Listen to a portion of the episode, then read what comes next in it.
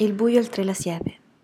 Capitolo 6 Va bene, andate pure, disse nostro padre, quando Jem gli chiese se potevamo andare a sederci accanto alla vasca dei pesci di Miss Rachel con Dill, visto che era l'ultima sera che passava a Macon.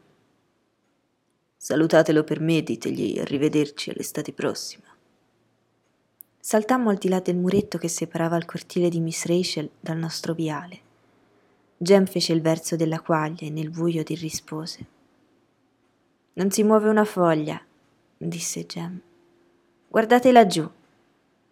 Indicò il cielo a est. Una luna gigantesca sorgeva dietro i noci di Miss Modi. A guardarla si sente ancora più caldo, disse. C'è la croce stanotte? chiese Dil senza guardare. Si stava fabbricando una sigaretta con della carta di giornale e della canapa. No, solo la signora. Non accendere quell'affare, Dil, appesterai tutta la città. A Maycomb c'era una donna nella luna. Sedeva alla toilette a pettinarsi. Sentiremo la tua mancanza, ragazzo, dissi. Ma adesso non credete che faremo bene a tenere d'occhio il signor Avery? Il signor Avery stava a pensione di fronte alla casa della signora Lafayette Dubois. Ogni domenica posava una banconota sul piatto delle elemosine prendendosi tutti gli spiccioli in cambio e ogni sera sedeva sulla veranda fino alle nove e starnutiva. Una sera fummo così fortunati da assistere a una sua esibizione, che doveva essere la prima e l'ultima perché, per quanto lo spiassimo, non la ripeté mai più. Gem e io una sera scendevamo gli scalini della casa di Miss Rachel quando Dil ci fermò. Accidenti, disse. Guardate un po' là. E indicò la casa al di là della strada. Dapprima vedemmo soltanto una veranda coperta di rampicanti, ma a una più attenta osservazione scoprimmo un getto d'acqua che dalle foglie cadeva, schizzando nel cerchio giallo della luce del lampione. A quanto ci parve, dalla fonte dello zampillo a terra potevano esserci tre metri. Jem disse che il signor Avery aveva calcolato male le distanze e Till aggiunse che doveva bere almeno quattro litri d'acqua al giorno. E la discussione che seguì per determinare le relative distanze e le rispettive prodezze ancora una volta mi diede l'impressione di essere tagliata fuori, visto che della materia non mi intendevo. Dill si stirò, sbadigliò e disse con indifferenza un po' troppo marcata: Che ne direste di fare due passi? Capii che c'era sotto qualcosa. A me con nessuno andava a fare due passi così per il gusto di farli. Dove, Dil? Dil fece segno con la testa in direzione sud. Jem disse: Va bene. E quando protestai, ribatté con calma: Non sei obbligata a venire, Angioletto. E voi non siete obbligati ad andare, ricordatevi. Jem non era il tipo da badare alle sconfitte già subite a quanto pareva, l'unica lezione che aveva appreso da Atticus era l'arte di polemizzare. Non vogliamo fare niente di speciale, Scout, disse. Arriviamo fino al lampione e torniamo indietro. Ci incamminammo senza parlare sul marciapiede. Dai vari porticati ci giungevano gli scricchiolii delle sedie dei vicini e le chiacchiere sommesse che fanno i grandi la sera. Ogni tanto sentivamo la risata di Miss Stephanie Crawford. E allora? disse Dill. Ok, rispose Jem. Perché non vai a casa intanto, Scout? Ma che cosa volete fare? Dill e Jem volevano semplicemente sbirciare dalla finestra con la persiana difettosa per dare un'occhiata a Buradley. Se non intendevo accompagnarli, potevo andarmene diritto a casa e tenere chiusa quella bocca trasudante che avevo. Tutto lì. Ma perché diavolo avete aspettato fino a sera? Perché di sera non li avrebbe visti nessuno, perché Atticus a quell'ora era tanto immerso nella lettura che non avrebbe udito le trombe del giudizio universale. Perché se Buredli li avesse uccisi, avrebbero perso la scuola invece delle vacanze. E perché era più facile guardare dentro una casa buia di sera che di giorno. Chiaro? Gem, ti prego, Scout, te lo dico per l'ultima volta, chiudi il becco o vattene a casa. Ogni giorno che passa assomigli sempre più a una ragazzina, parola d'onore. A questo punto non avevo più scelta. Dovevo unirmi a loro. Pensammo che fosse meglio passare sotto l'alta rete metallica sul retro della proprietà dei Ridley, perché da quella parte era meno probabile che qualcuno ci vedesse. La rete cingeva un giardino abbastanza grande e una piccola rimessa di legno. Jem sollevò il fondo della rete e fece segno a Dill di passare. Poi passai io e tenni sollevata la rete per Jem, che dovette strisciare ventre a terra. State zitti, bisbigliò e badate a dove mettete i piedi o farete un fracasso del diavolo. Con questa preoccupazione in mente, facevo sì e no un passo al minuto. Mi mossi più in fretta quando vidi Jem avanti nella luce della luna, che ci faceva segno di sbrigarci. Giungemmo al cancello che divideva il giardino dal cortile dei Redli. Jem lo toccò e il cancello cigolò. Sputaci sopra, sussurrò Dill. Adesso sì che siamo in trappola, Gem, bisbigliai. Vedrai che di qui non usciremo facilmente. Shh, sputaci sopra anche tu, Scout. Sputammo fino ad avere la gola secca e Gem aprì lentamente il cancello, sollevandolo un poco e lasciandolo appoggiato alla rete metallica. Entrammo nel cortile. La parte posteriore della casa dei Ridley era ancora meno invitante della facciata per tutta la larghezza della casa correva una decrepita veranda di legno, sulla quale si aprivano due porte, e tra le porte due finestre buie. A un'estremità il tetto della veranda, invece di essere sostenuto da una colonna, poggiava su un rozzo palo squadrato. In un angolo della veranda c'era una vecchia stufa e sopra uno specchio da attaccapanni rimandava con un riflesso sinistro la luce della luna. Accidenti! disse Jen piano, sollevando un piede. Che succede? Polli, disse in un bisbiglio. Che dovessimo tenere gli occhi bene aperti. Ne avemmo la conferma quando udimmo Dil che ci precedeva bestemmiare in un sussurro. Strisciammo fino alla casa e sotto la finestra con la persiana rotta. Il davanzale era di parecchi centimetri più alto della testa di Gem. Datemi una mano, mormorò Dill. Però aspetta. Jem si afferrò con la destra il polso sinistro e afferrò con la sinistra il mio polso destro. Io feci lo stesso e Dill si arrampicò sul seggiolino formato dalle nostre braccia incrociate. Lo alzammo e lui si attaccò al davanzale. Sbrigati, bisbigliò Jem. Non ce la facciamo a tenerti. Dill mi pizzicò la spalla e lo calammo giù. Che hai visto? Niente, ci sono delle tende, però si vede una luce piccola piccola. Andiamocene, bisbigliò Gem. Facciamo il giro da dietro come prima. Shh, ammonì, sentendo che stavo per protestare.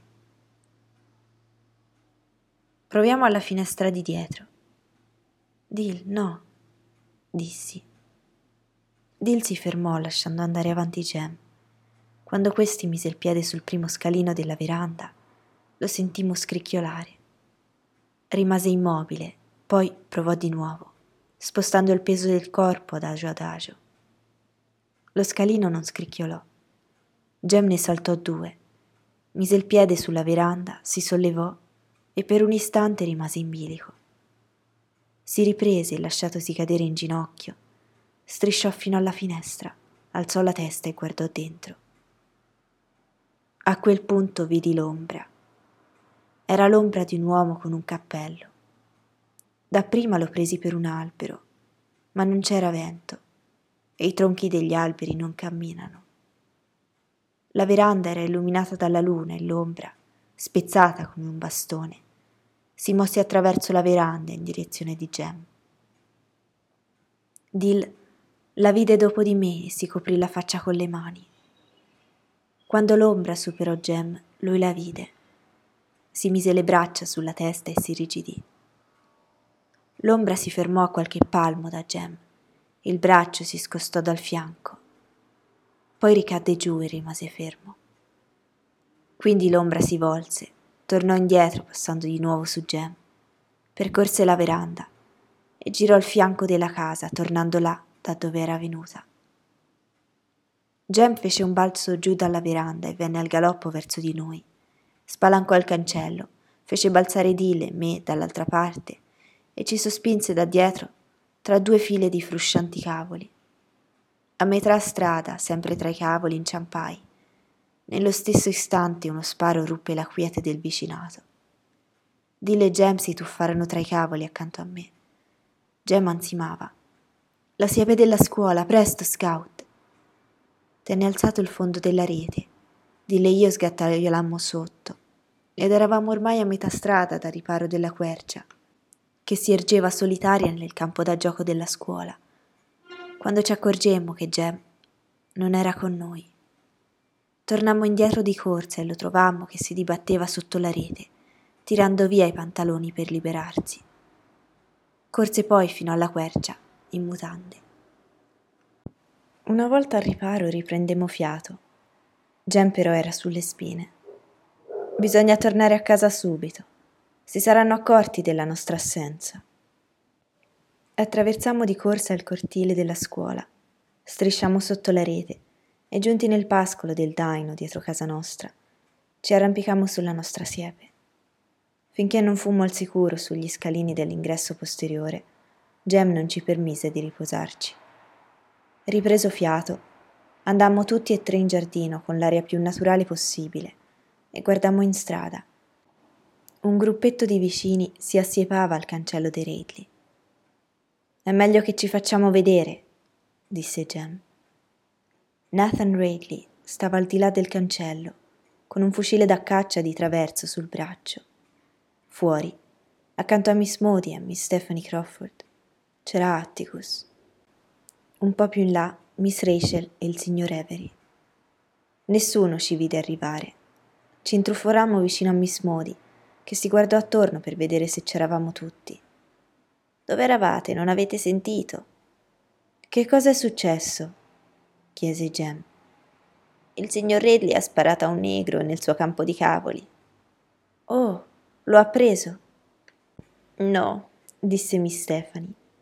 Ha sparato in aria, lo ha spaventato a morte però. Dice che è diventato bianco dallo spavento e che se vedremo in giro un negro bianco è lui. Dice che l'altra canna del fucile rimane carica e pronta e che la prossima volta che udrà un rumore nel suo campo non sparerà in aria, chiunque sia, un cane, un negro. Jem Finch? Come dice, signora? fece Jem.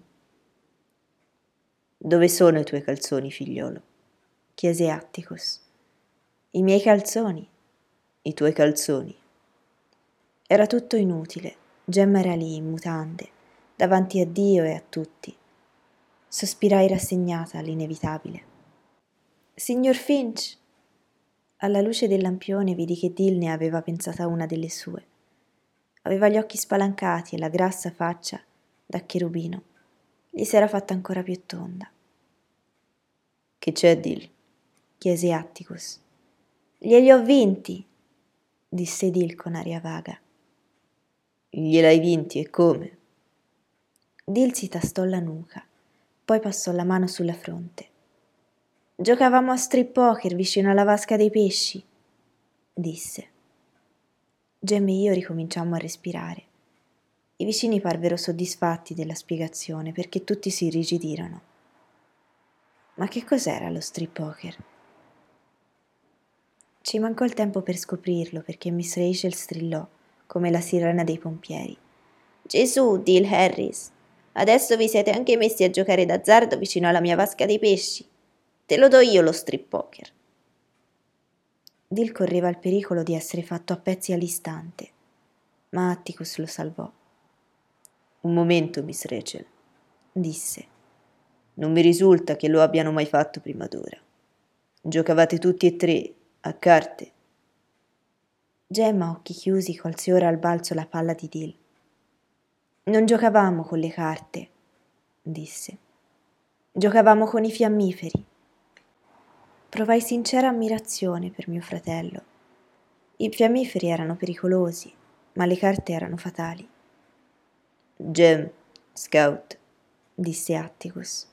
Non voglio più sentir parlare di poker di nessun tipo. Vada a Dill e riprenditi i calzoni, Gem. Sistemate la faccenda fra voi.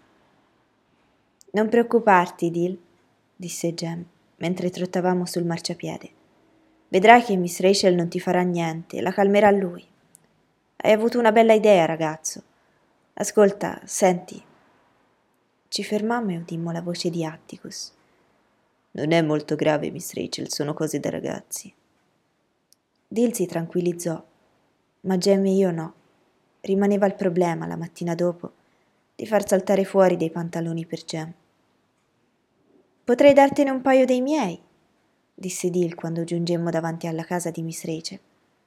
Jem disse che nei calzoni di Dil non ci entrava, ma grazie lo stesso. Ci salutammo e Dil entrò in casa.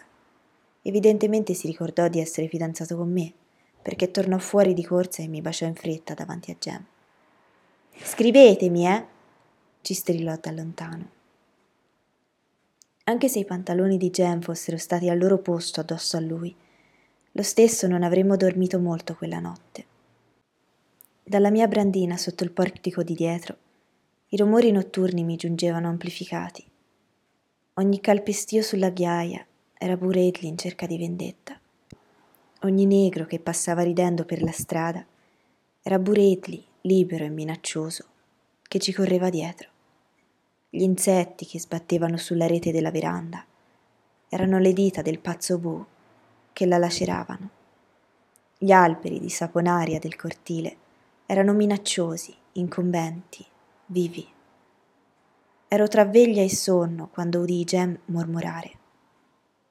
Dormi, bambina dai tre occhi. Sei impazzito? Shh. Atticus ha spento la luce.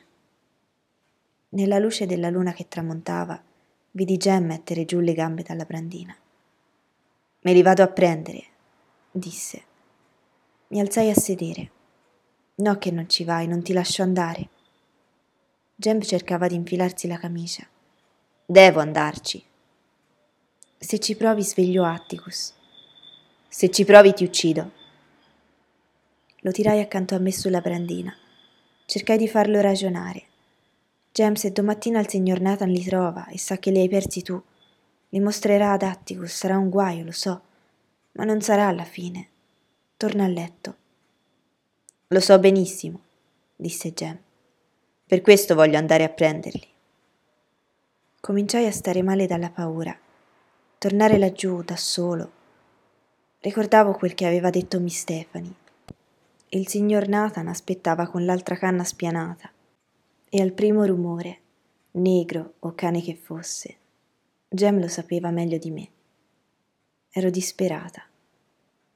Senti, Gem, non vale la pena di rischiare tanto. Le botte fanno male, ma passano. Ti farai ammazzare.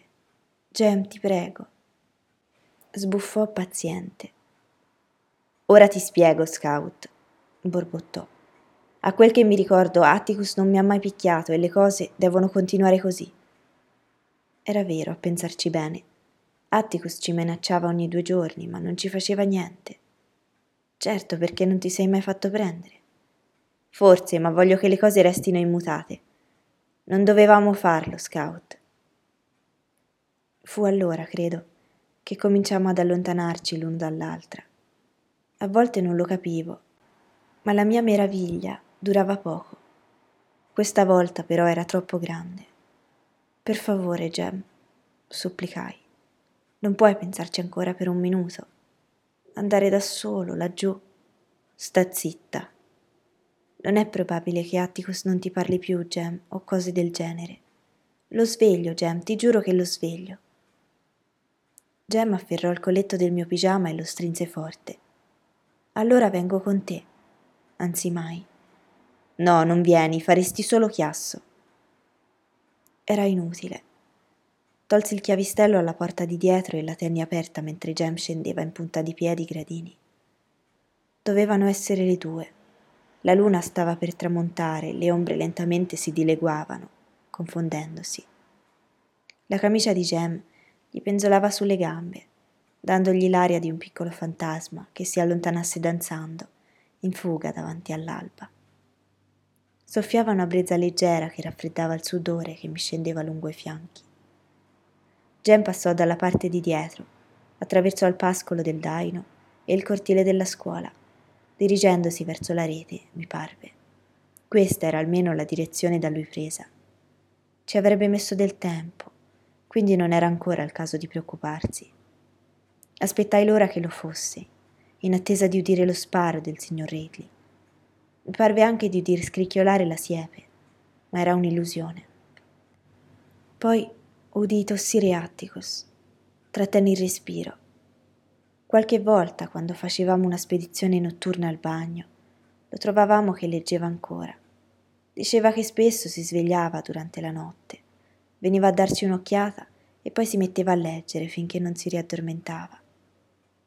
Aspettai che la luce si accendesse e mi sforzai gli occhi per vederne il bagliore nell'atrio. Ma la luce rimase spenta e io ripresi fiato. Non c'erano più nottambuli in giro, ma le bacche delle saponarie mature tamburellavano sul tetto al minimo soffio del vento e il buio era reso più desolato dall'abbaiare di cani lontani. Ed ecco che Gem ritornava. La camicia bianca svolazzò sopra la siepe, man mano ingrandendosi salì i gradini da dietro, chiuse la porta e sedette sulla brandina. Senza dire parola, mi mostrò i pantaloni che teneva in mano. Poi si sdraiò e per un pezzo udì la sua brandina gemere. Poco dopo si quietò e non lo udii più muoversi.